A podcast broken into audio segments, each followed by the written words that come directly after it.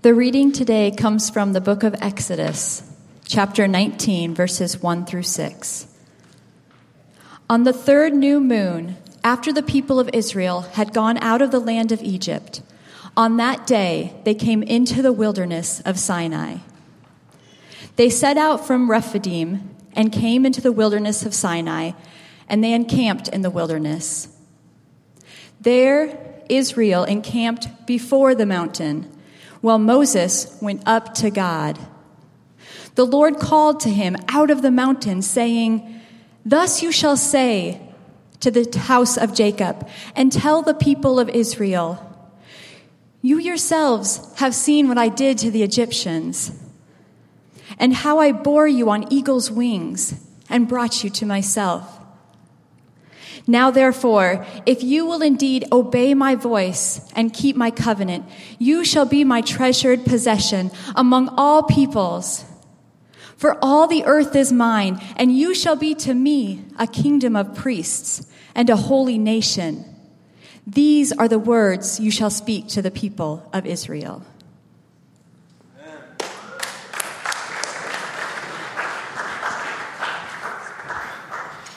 All right. Hey, if you got a Bible, do you want to turn to Exodus 19? We're going to be in that passage this morning. Exodus is, if you're new to your Bible, second book, so it's at the very, very, very beginning. Uh, you can flip over there.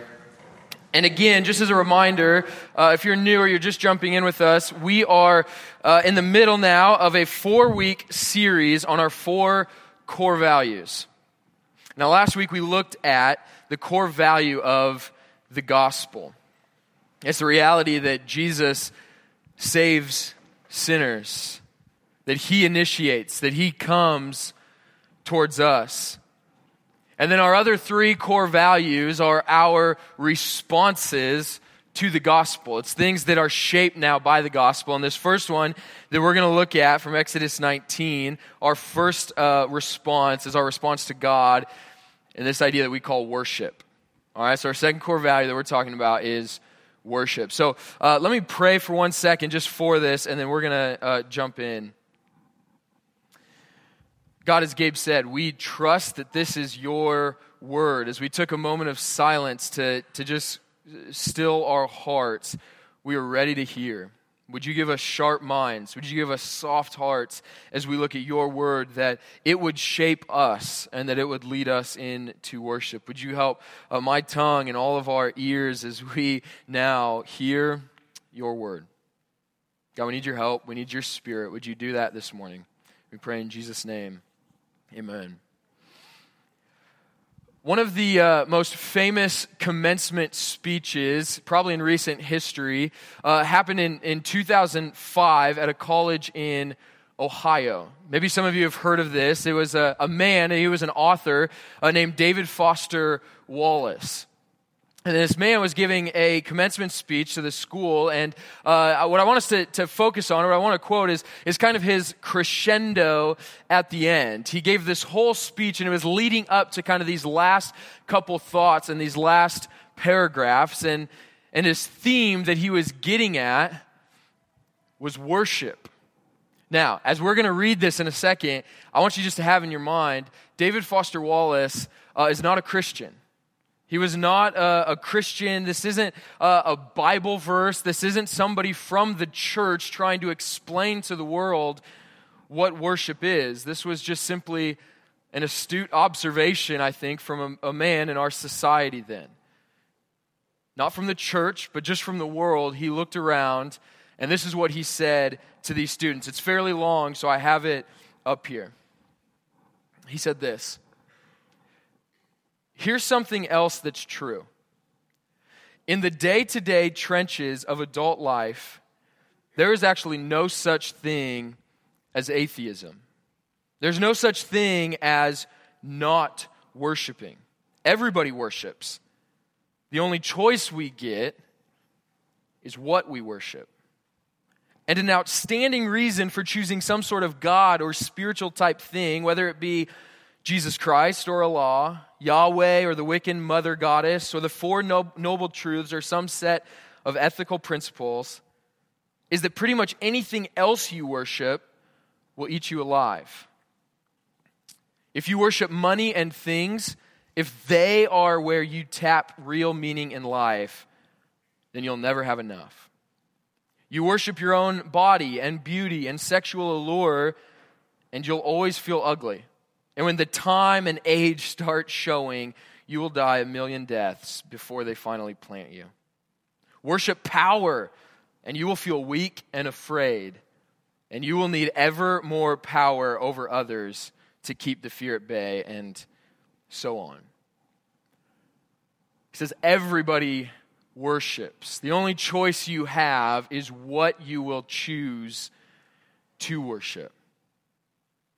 Again, this is not a, a pastor saying this. This is not a church member saying churchy things about a church word. This is a man in our culture looking around and saying, Look, your heart will worship something. Says it could be a God or some sort of ethical system.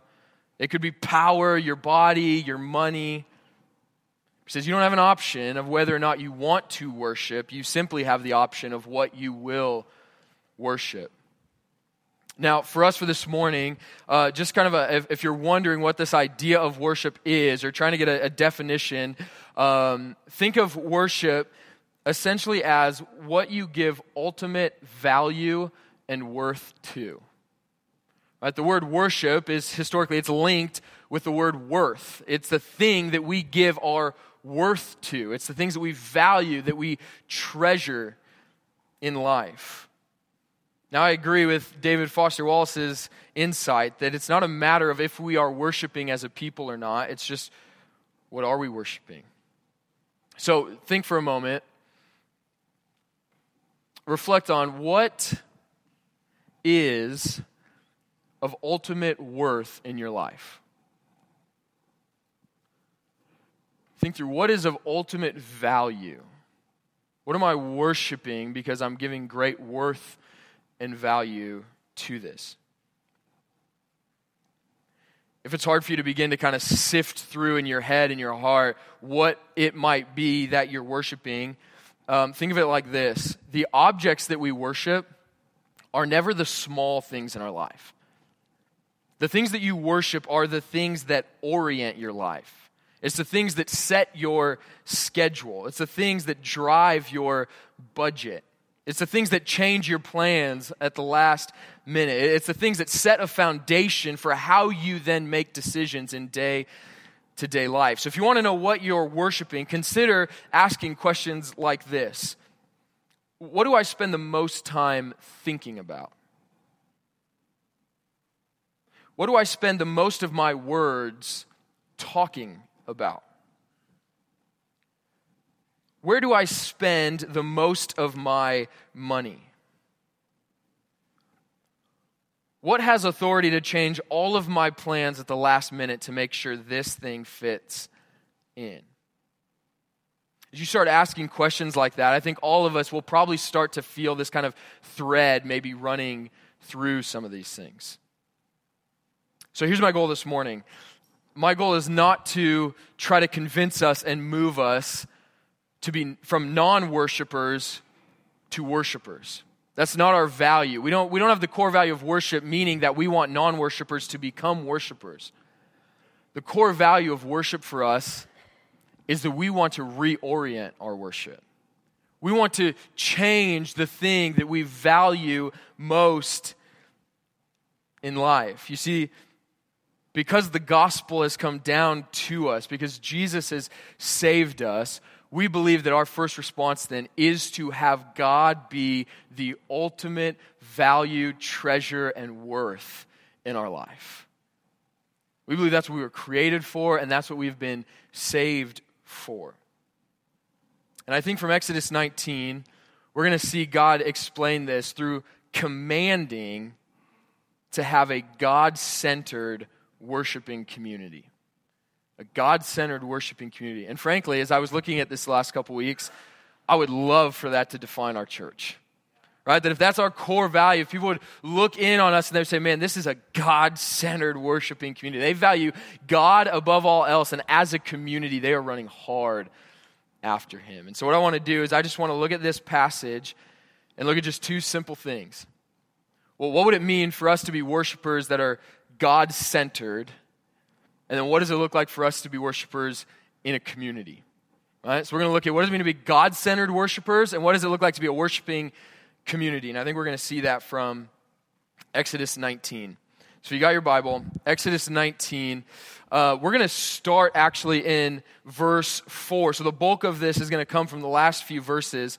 Um, but before I jump in, let me just set kind of the, the setting for us, so the, the context a little bit into Exodus 19. So maybe you know the story of Exodus, but there was a people uh, called the Israelites, and they were enslaved in Egypt. They, they were literal slaves to the people of Egypt.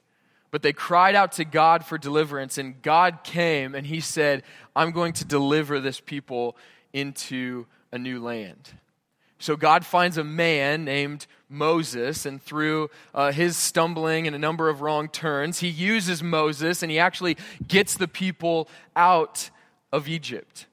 So he breaks down the, the army of Pharaoh, the king of Egypt. He brings them out, and now in Exodus 19, God is going to communicate with them, and he is going to say, um, Look, I will be your God, and you can be my people. We can have this relationship but he's going to say, This is the type of people I'm going to need you to be. He's going to command of them some things. And I think what he's, we're going to see is that he's commanding that they be a God centered worshiping community. So have that in mind as we're looking now into this that God has just brought the Israelites out and he's about to make this covenant with them. This, he's sealing this relationship with them. So let's jump in. I'm going to read uh, 1 through 4 just so we see it, but then we're going to focus on verse 4. So Exodus 19, starting in verse 1 again. Now, on the, third mo- on the third new moon, after the people of Israel had gone out of the land of Egypt, and on that day they came into the wilderness of Sinai. So that's everything I just said. They set out from Rephidim and came into the wilderness of Sinai, and they encamped in the wilderness. There, Israel encamped before the mountain while Moses went up to God. Okay, so that's the whole setting. That's everything I just said. That's where we're at. Now, it says, The Lord called to him, Moses, out of the mountain, saying, Thus you shall say to the house of Jacob, and tell the people of Israel, You yourselves have seen what I did to the Egyptians and how I bore you on eagle's wings and brought you to myself. You know, I think one of the um, misconceptions, maybe for us, when we think about our relationship with God or, or us worshiping God, is that basically the Bible just says, hey, worship God just because. Right? Do you ever kind of have that in your mind? Like if somebody were to ask you, hey, why do you, why do you sing praise to God? Do we not kind of assume something like, well, we just should, right? Like you just do it, right? Because he's God. Or if somebody says, hey, why do you obey what God says over maybe what other deities or other things in life? Why do you follow God? And we just kind of say, well, he's God, right? And we just kind of have these assumptions that, well, I just kind of have to do this. And that's all that God really gives us. In my mind, it, it, it, makes me think about if you ever had your parent, like if you did something and they said to do something or not to do something and you asked why, and they would just respond like, well, just do it, right? Like just because I said so, you just have to do it. Okay, now to some extent, that's true. There's an authority thing there. You should just do that. But uh, maybe you're not like me, but if you're like me, there's something that kind of deep down that just is unsatisfying. Right? That's not really motivating to then go and do this because I just think, okay, well, I just kind of have to. And I think that we kind of view God calling us to worship Him in the same way. He just says, hey, worship me just because I said so. Now, if He did that, that would be good and true, and we should do that. But here's the thing I love about the Bible. Maybe because I'm fairly skeptical and I'm a question asker, uh, but he doesn't just leave us there. Time and time again in the Bible, when he tells us to do something, he almost always gives us reasons for why we should do that. For instance, in Psalm 95, we get this beautiful call to worship. The psalmist just says, Hey, come and worship God. Come and sing praise. Come to Him. You know, it never says, Come to Him and just do it. Like you just should, right? Psalm 95, if you go read it, it says, Hey, come and worship because our God is good, because he is the king of the earth. Come and worship because he is more powerful than the mountains and he knows the depths of the seas. Come and bow down before your maker because he is a good shepherd and you are his sheep.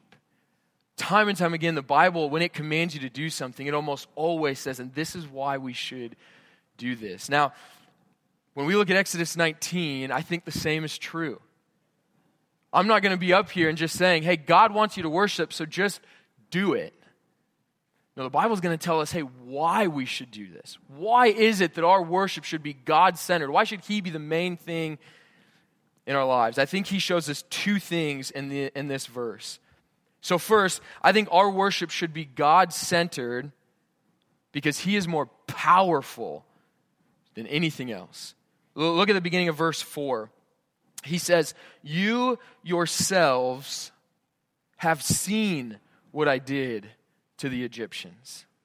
So God's saying that they're going to have to worship Him, but He says, Do this because you've seen what I did to the Egyptians.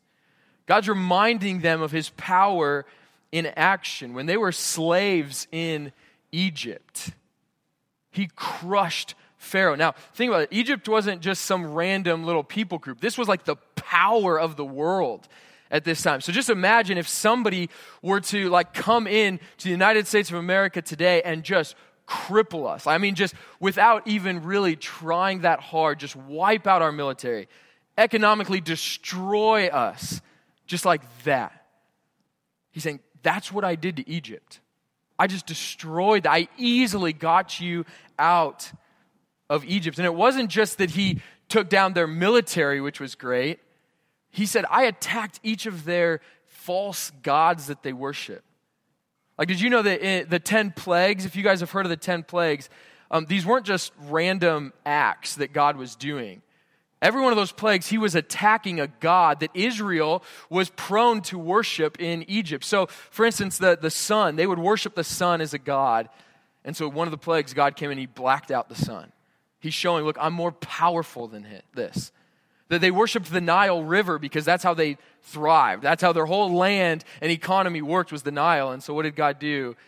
He made it run with blood, it was destroyed. God was flexing his muscles, showing, look, I am more powerful than anything else you are prone to value and worship. Nothing in life is more powerful than the hand and the strength of God. So he's saying, hey, worship me because I'm simply more powerful than anything else you could love.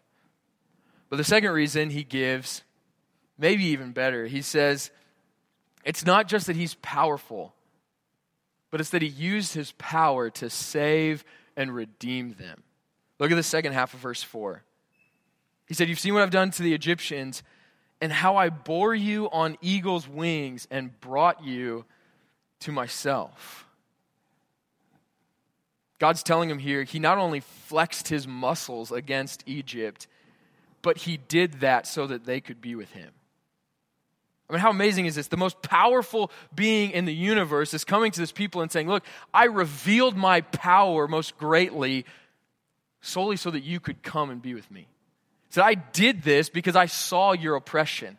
I saw how vulnerable you were. I saw how lowly you were. I saw how hurt you were. I saw how powerless you were. And so I showed my power to be with you. God did not save these people and say, okay, like run along. Like, you're welcome. Now just go and do whatever. He says, I saved you so that you would be brought to me. I think the reason that our worship should first be God centered today, because He did the exact same thing for us. You know, you and I have not been slaves in Egypt. Most of us have probably not been physical slaves. But in an even greater way, we've been enslaved. We've been enslaved to sin, to death, which manifested, which looked like us being enslaved to substances, us being enslaved to people's approval for validation and self worth. us being enslaved to finding security in the right job with the right amount of money, us enslaved to try and become a better version of ourselves, us being enslaved to having to wake up each morning and put on this facade and this mask. Each and every one of us are enslaved. Yet the story of Exodus is, a, is simply a shadow. God is showing here in a physical way what he was planning to do in an even greater way. You know, for all of us, God flexed his muscles when he didn't just um, show off to the world by showing himself as king, but the way that he flexed his muscles was he actually came in the form of a man. Right? He, he sent his own son, Jesus, to earth. And in this crazy twist, Jesus himself took the cross. You know, when he took the cross, he was taking this enslavement to sin. He became enslaved to sin on the cross so that he could take the consequence of that sin. He died on the cross to take the slavery that you and I are under. Yet what's beautiful is that three days later, when he rose again, God flexes his muscle, shows his power over death. And he didn't just do that to show his power, he did that so that you and I could be brought to himself.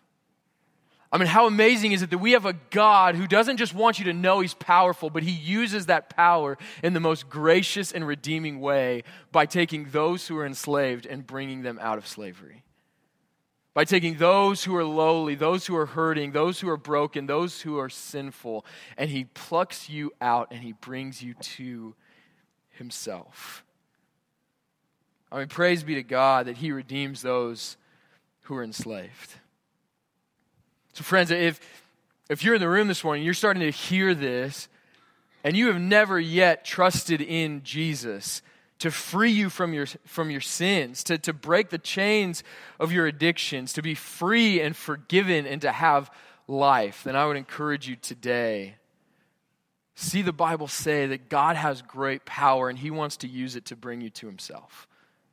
That there is no other way out of slavery. There is no other way to be free from your sins except to trust that God flexed His muscles in sending Jesus for you. This is why our worship's God centered today. This is why, more than anything else, we value God and what He's done through Jesus. He's the most powerful being in the world, and He used that power to take screwed up, sinful, addicted, and broken people like you and me and bring us to Himself. Amen? This is what God does, and this is why our worship is first God centered. Now, if that's the reason, if those are the reasons he gives to say, look, this is what I've done for you, then he's going to describe what it looks like to respond as a worshiping community. I think that's what we're going to see in the final two verses here. So look again, Exodus 19. He explained what he did for them, and now he's going to call them into something. Look at verse uh, 5 and 6. He says, Now therefore, if you will indeed obey my voice and keep my covenant, you shall be my treasured possession among all peoples, for all the earth is mine. And you shall be to me a kingdom of priests and a holy nation. These are the words that you shall speak to the people of Israel. So God's calling them to be a God centered worshiping community because He has saved them. And He says, This is going to look a certain way. There's something that's required of us. Now, I do want us to, to notice, and we have to keep in our mind the order of how things are happening here. He first reminds them, I've already saved you right? You were a slave in Egypt, and I've already taken you out. I didn't require anything of you other than me just working for you. This is the gospel for us today. This isn't God saying, hey, once you start doing some things, then I will get you out of your slavery. He says, look, I've already acted, I've initiated, I have saved you. But then the proper response from those people is worship. We respond in worship. If you're here this morning and you have this plaguing thought that I have to obey the voice of God if He's going to save me, It'll never work. You're going to keep trying and keep working. You will get burnt out and worn out because you're working for something that God's not requiring of you.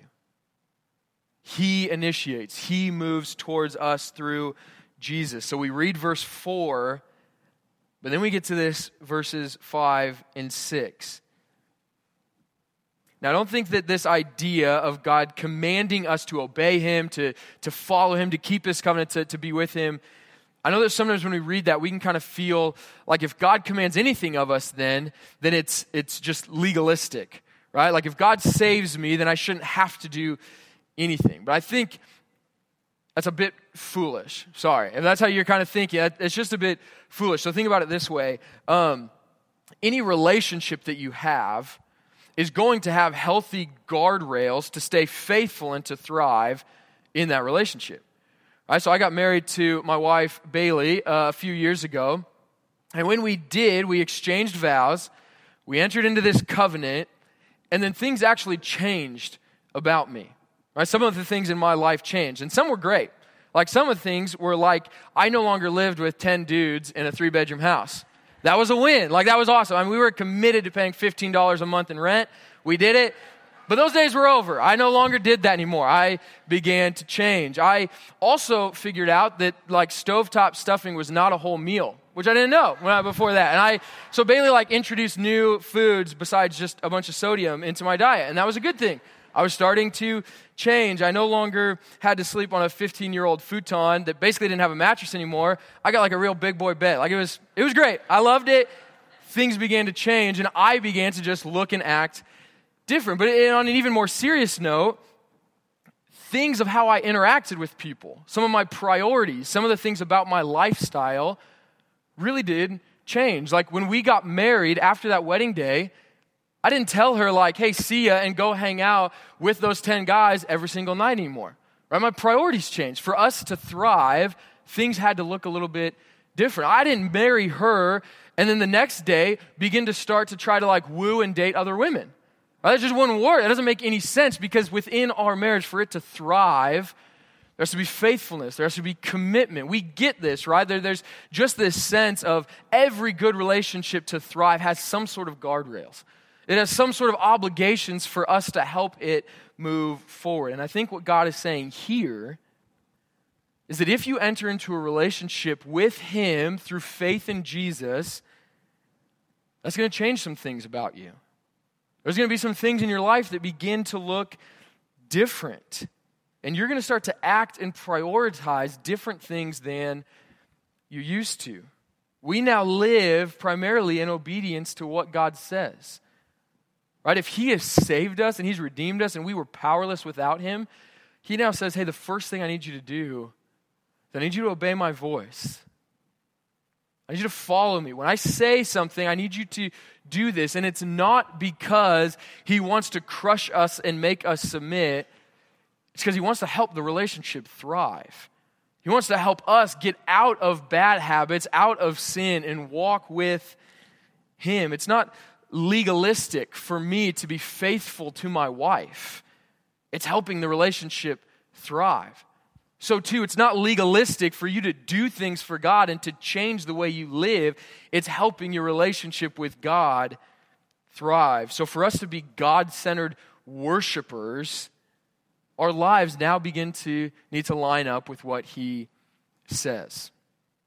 Now, I do want to get uh, fairly practical, and I'm going to do this more towards the end about individually what that looks like. Like what this might look like for you and I to start hearing God's word and obeying.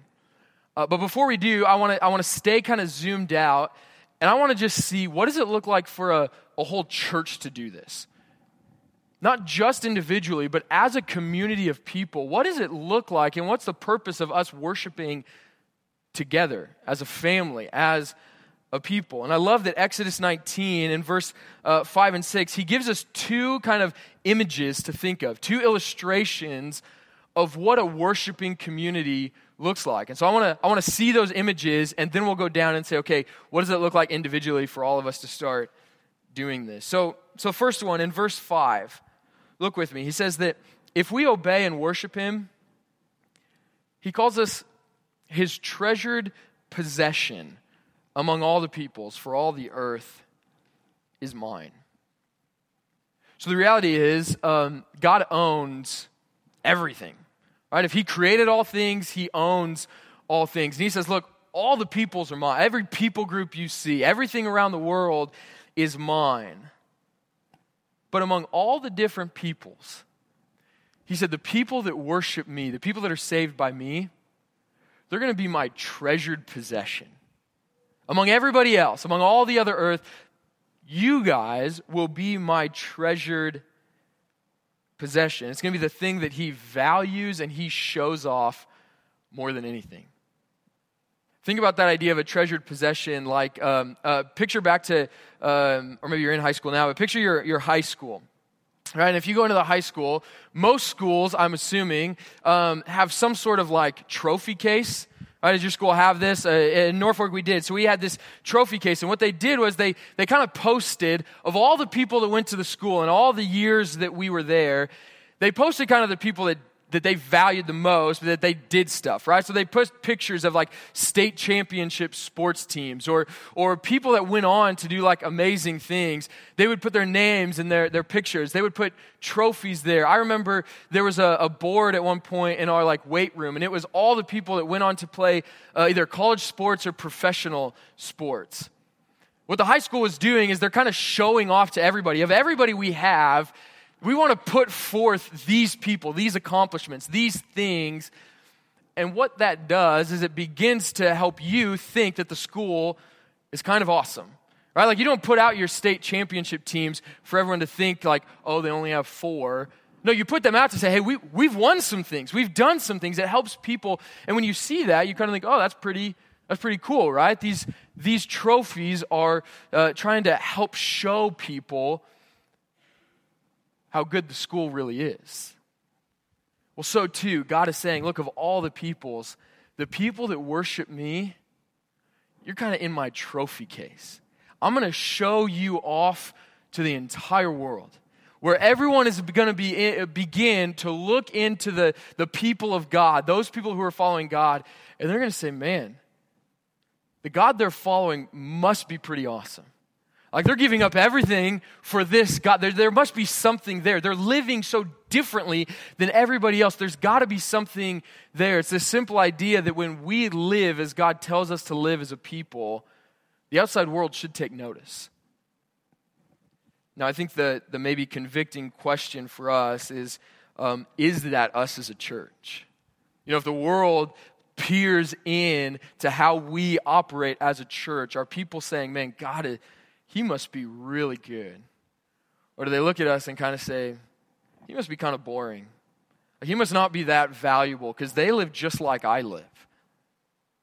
Right? Are we living in a way that's so worshipful to God that people look in and they've got to notice that there must be something about this God because it reorients everything they do? That's the first imagery he gives us.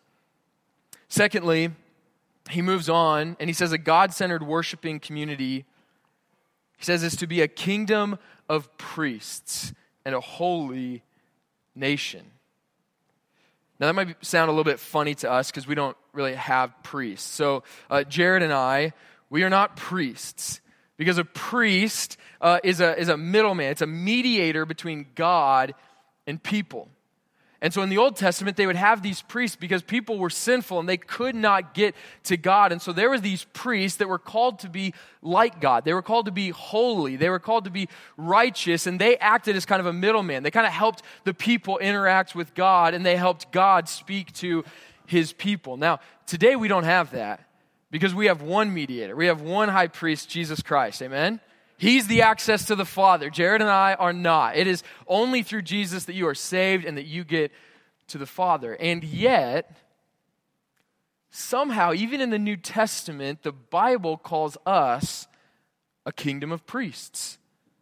Not one individual priest in the church, but the church is a kingdom of priests. Somehow we are supposed to be holy.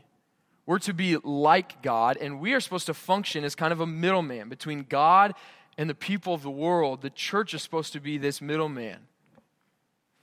Again, think about it maybe this way. Um, a, a, few years ago now, I had a friend who uh, was playing football in the NFL, and he was in New York. And I went out to this game. He invited me out, and I got to watch the game. And afterwards, uh, he invited me to go down into kind of where like the locker room area and stuff is. Now, that was a place I had no business being. I was about, uh, I was just different than some of the big people that were down there, okay? So I didn't belong down there, but he invited me down there, and basically, as long as I kind of stuck by his side, I got to meet people, I got to see things that I really had no business meeting or seeing, because in that moment, he was kind of acting as my middleman, right? He was ushering me into places and to see people that I really shouldn't have been seeing or in myself would never have been able to go there. Well, that's what God is saying. Hey, that's what I want you, my people, a worshiping community, to be like.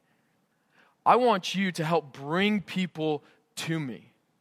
I want to use you to help show people the ways of God. The reason that we should follow God, one of them, is because the more we look like God, the more we show the world what God is like.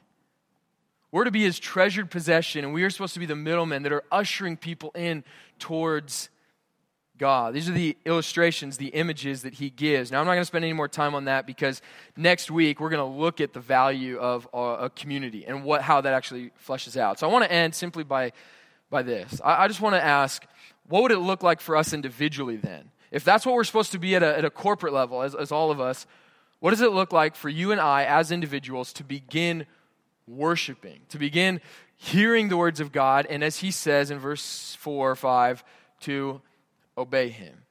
I think it's two really quick, practical things. Uh, the first one if you come here on a Sunday morning and we're here, you know that what I'm doing right now is I'm not communicating to you some grand thoughts that I have. I'm not up here trying to charm you and, and get you to believe that I'm winsome. My whole goal is simply to communicate what God says to his people. You know, my goal every Sunday is to communicate what God says and to force each and every one of us to make a decision. You can either hear God's word and say, I am going to follow that, or you can hear God's word and you can say, No, I'm not going to follow that. That's what that's the decision that we have as we preach about what Jesus has done and how we should respond every week. You have a decision to make. Am I going to live that way or am I not? So here's what I want to challenge us. What if every Sunday, as we th- hear God's word and we think through what that means for us, what if we were a group of individuals that every week we said, I am choosing to follow that? Even if it's scary, even if it's hard, even if it's a cost, I'm going to say yes. What if we did the unthinkable and we didn't forget what we just talked about, like when we got to our car? Like I know that ha- that happens to me too. Like we literally will hear this, we'll think, "Oh, that's awesome." We get to our car, we go to lunch, and it's gone. What if we were people that we said, "This week I am going to live this out." Secondly, the second other thing that we can do to start this um, is as individuals throughout your week. What if in the morning you were to maybe read your Bible or, or specifically just pray? And what if every morning you woke up and you just prayed, God? Will you show me one thing to do today?